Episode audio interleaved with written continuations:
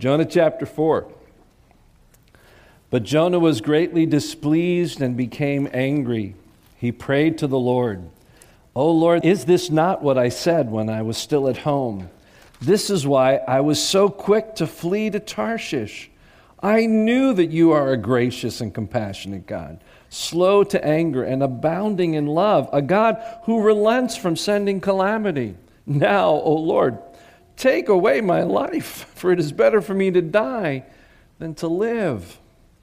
But the Lord replied, Have you any right to be angry? Jonah went out and sat down at a place east of the city.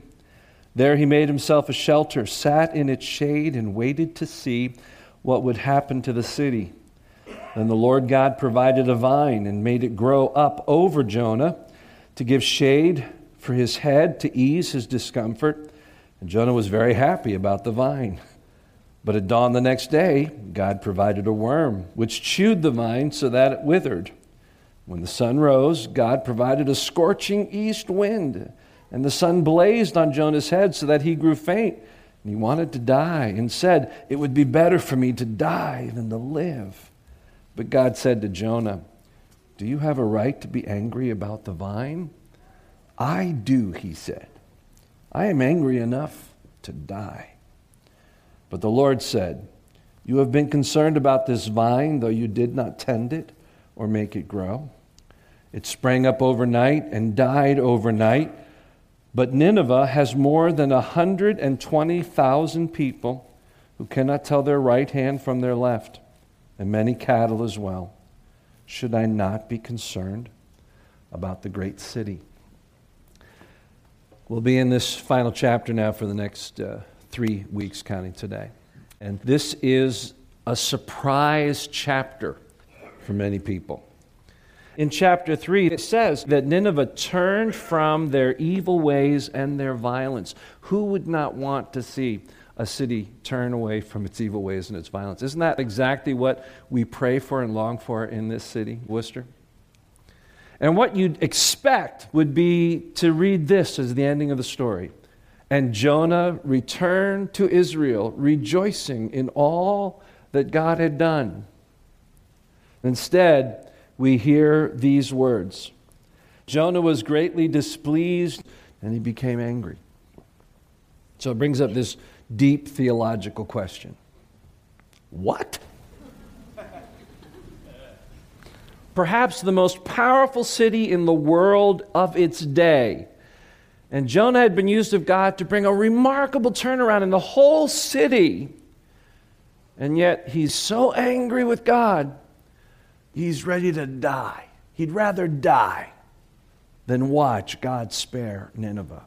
And if you have ever had feelings towards anyone and fantasized about harm or ruin coming to them, then you are Jonah. If that's happened at a traffic light, on a highway, someone at your last church, someone at work, we are Jonah. And so we can learn from his struggling with God's grace, the inconvenience of God's mercy. But before we get into that, before we unpack Jonah's anger, we want to step back and learn a few more things that this story tells us about the primary character of the story, which is not Jonah. We've learned it's certainly not a whale, it's God Himself. And there are two things that come up at this point that I think are worth noting. The first is we see in these final two chapters of this story God's concern for both nations and individuals. That same God that calls nations to follow him and directs the seats of authority in this world also focuses with such intent on Jonah. We'll explore more next week these series of questions and things that God does very specifically in Jonah's life to give him an opportunity to grow. The second thing we see about God is the theme verse of the book of Jonah, where Jonah says, You are a gracious and compassionate God, slow to anger and abounding in love, a God who relents from sending calamity. That's the theme of the book of Jonah. The lesson that Jonah's life is meant by the telling of it to bring to the children of Israel and to us today. Now, what's amazing about that is that the theme verse of the book is presented as a complaint. Jonah is complaining to God. And what's amazing about that is that this is exactly the quality that God uses to brag about himself. In the book of Exodus, in chapter 33 and 34, we have this encounter with Moses and God where Israel has fallen into sin while Moses was first up on the mountain with God. And now he's come back up, and Moses beseeches God on behalf of Israel, and God relents. And then Moses says, God, show me your glory. And when God declares the thing that is most glorious about me, this is what he says Exodus 34, verse 6 the Lord, the Lord, the compassionate and gracious God, slow to anger, abounding in love and faithfulness. So think about this. The very thing that God says is central to what is most glorious about him is the thing that Jonah uses as an accusation against God in his anger.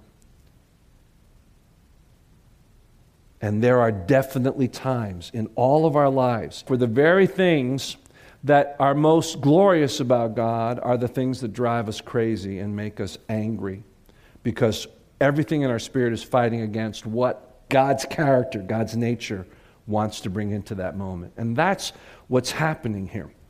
So, with that in mind, let's go forward and look at the source of Jonah's anger.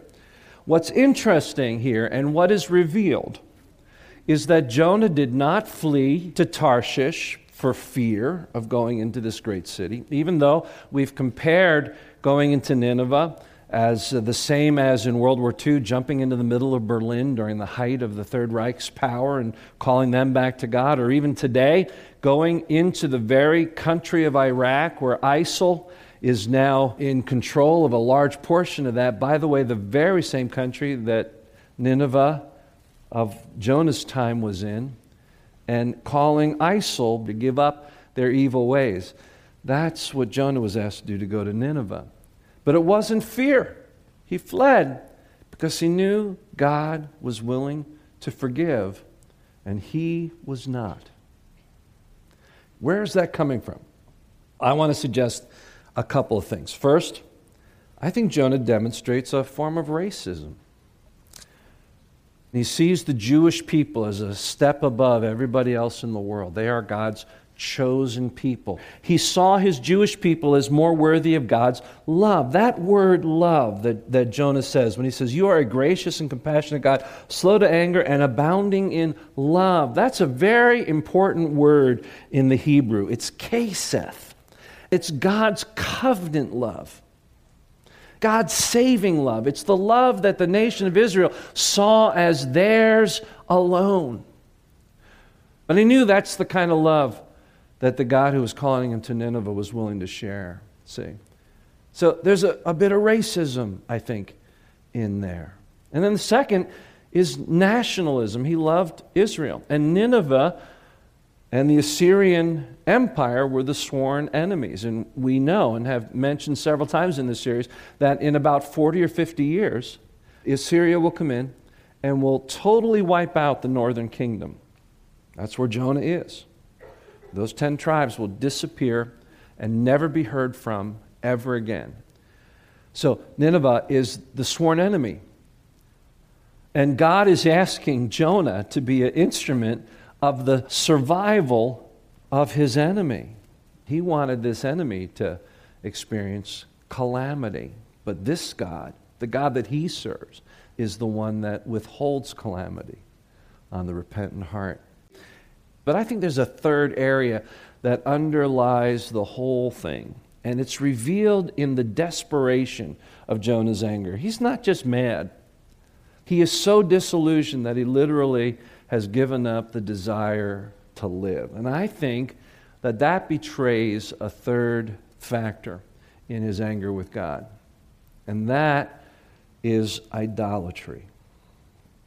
Jonah had divided loyalties. Now, in preparing for this series, I listened to an excellent sermon by Tim Keller on this chapter. And Tim Keller links Jonah's attitude at this moment to James chapter 1, verse 8. Let's say this together. A double minded man is unstable in all that he does. How do you explain the fact that Jonah in chapter 2 praises God for his deliverance and obeys, and then just days later is ready to take his whole life? This huge emotional instability. Well, James says the cause of that type of instability in a man is being double minded. That word, double minded, the Greek word is dipsychos. It means two souls or competing affections.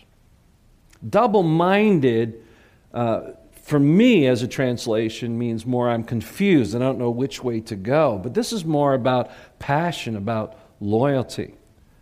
Uh, I think a worthy translation of this is actually double hearted. In other words, the person whose affections are in competition. They have affection for God, and yet there are other things in their life that bring meaning and fulfillment that compete with God. And whatever that is, whatever that other pull of our heart is, whatever it is, the Bible calls that an idol. Whatever it is that gives me meaning and fulfillment and purpose to the point where you take it away from me and I don't think that life is worth living, that's an idol. That's a God.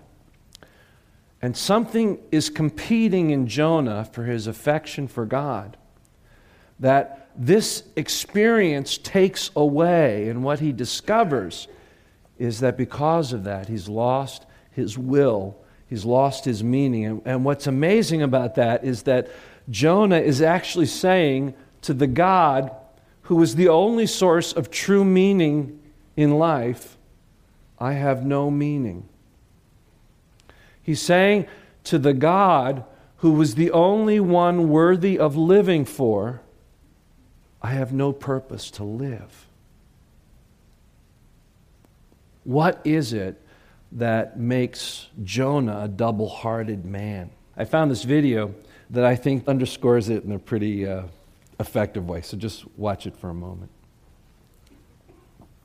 I was watching TV the other day, and this show comes on with these religious fanatics. They were crazy. Well, you would think they were crazy if you didn't understand their culture and their religion.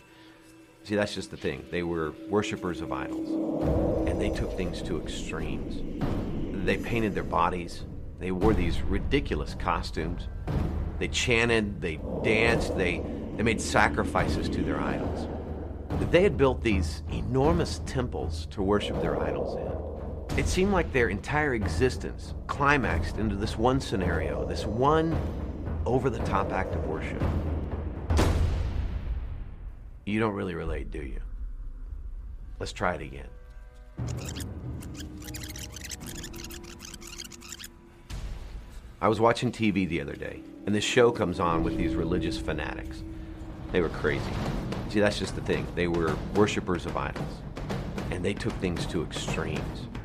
They painted their bodies, they wore these ridiculous costumes, they chanted, they danced, they, they made sacrifices to their idols. They had built these enormous temples to worship their idols in.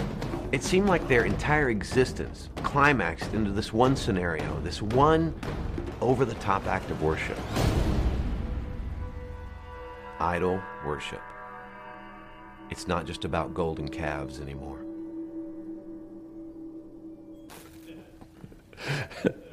now, I just want to say, go Pats, but. An idol can be any good thing that becomes a supreme thing in our lives.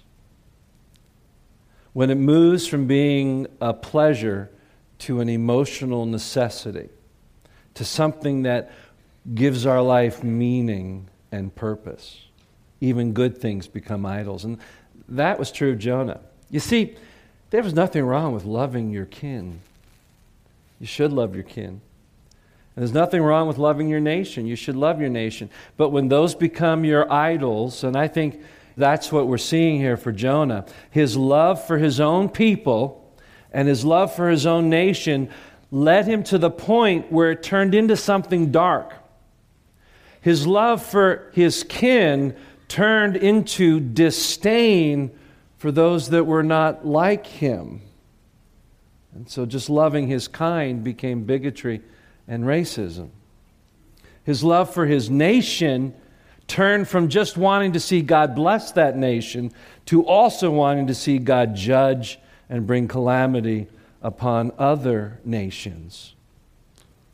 See, an idol is most often something that is good, but it becomes supreme. What's your idol? There's so many places I want to go and play with these ideas with you right now. I, am thinking about uh, the times I've heard Christian Americans saying things like, I think that we should just turn the whole Middle East into glass. I remember I used to hear people saying that in anger about Al Qaeda. We should just turn the whole Middle East, we should turn Iran into glass. And for a while, I didn't get what that meant. And somebody had to explain it to me. And they said, well, when you, when you drop a nuke on sand, the sand turns into glass. What we're saying is we should just bomb the hell out of them. I'm telling you, if you're saying that and you think you're saying it in the name of God, that's not this God. This God's bragging rights are that he is slow to anger and he relents from sending calamity. You're worshiping a different God. Our love for our nation becomes more than a good thing, it becomes a dark thing. Let's take it down to more the personal level.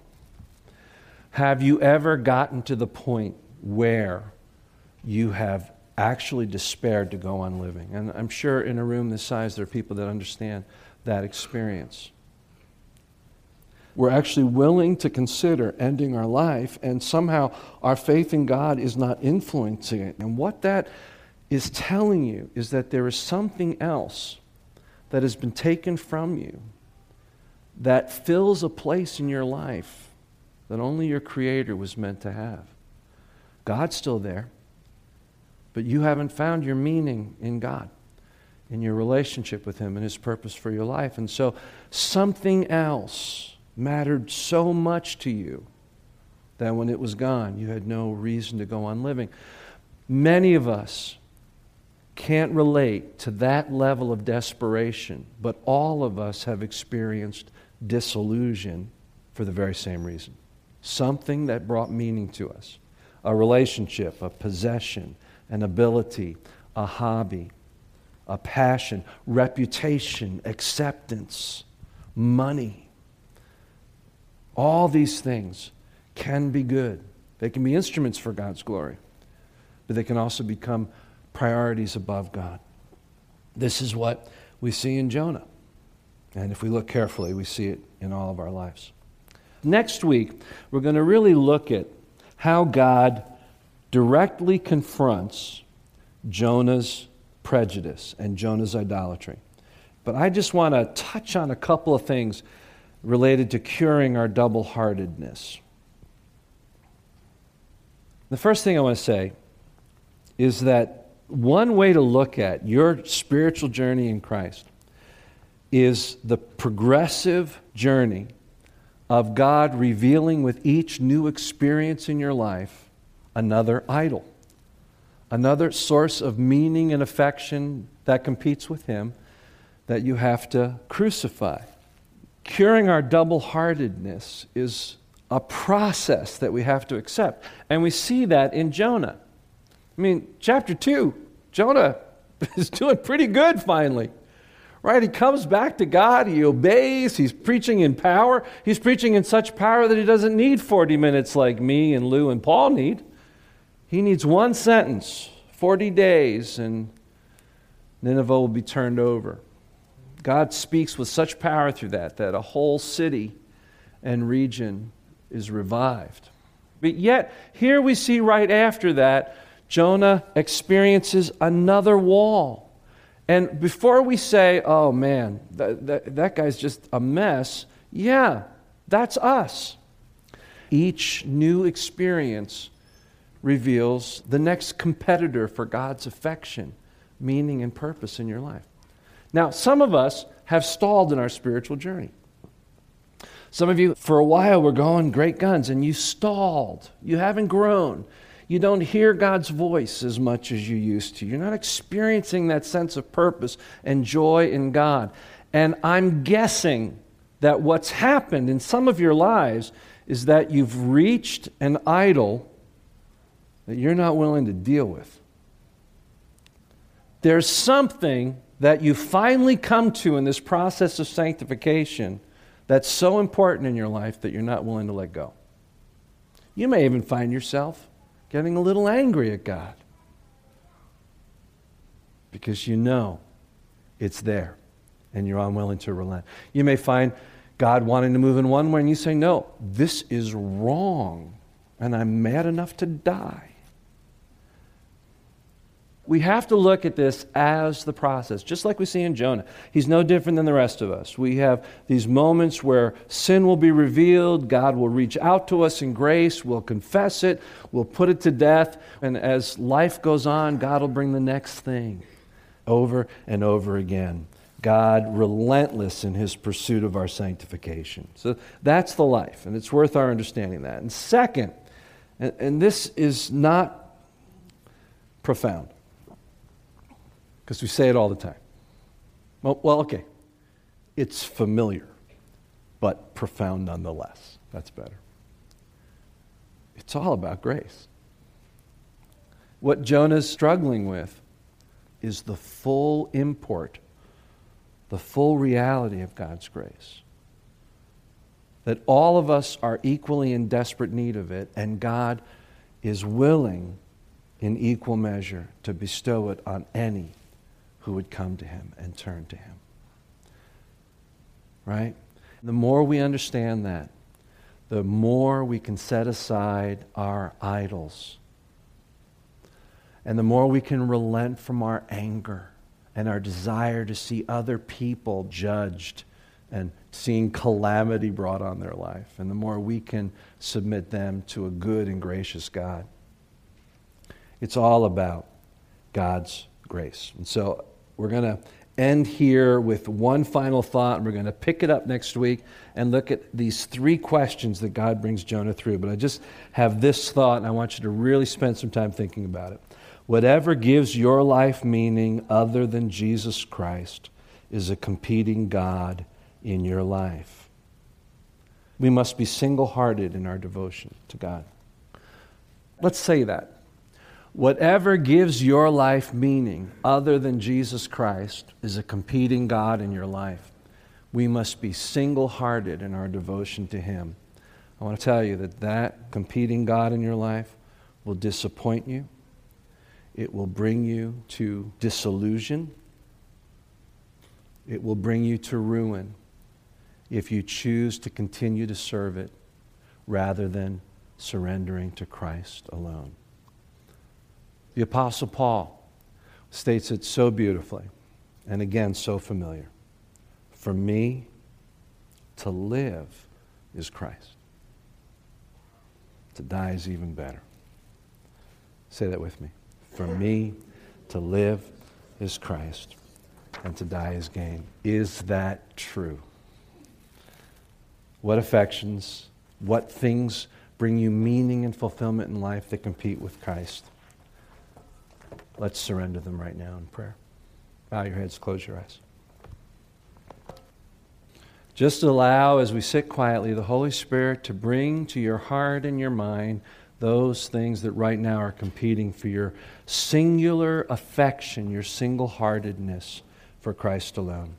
And remember what we learned last week. The one thing you should never fear is turning to God for mercy and forgiveness. So confess it, let go of it. Father, I, even as I ask you to take my own passions, my own idols, I confess it's an act of faith because it's so hard to emotionally detach from things that I've become so accustomed to finding fulfillment in and purpose. And so I'm even asking for your help to let go of them, for your help to see them as you do, and to embrace you more fully. Father, by faith, I say, for me to live is Christ. In Jesus' name, amen.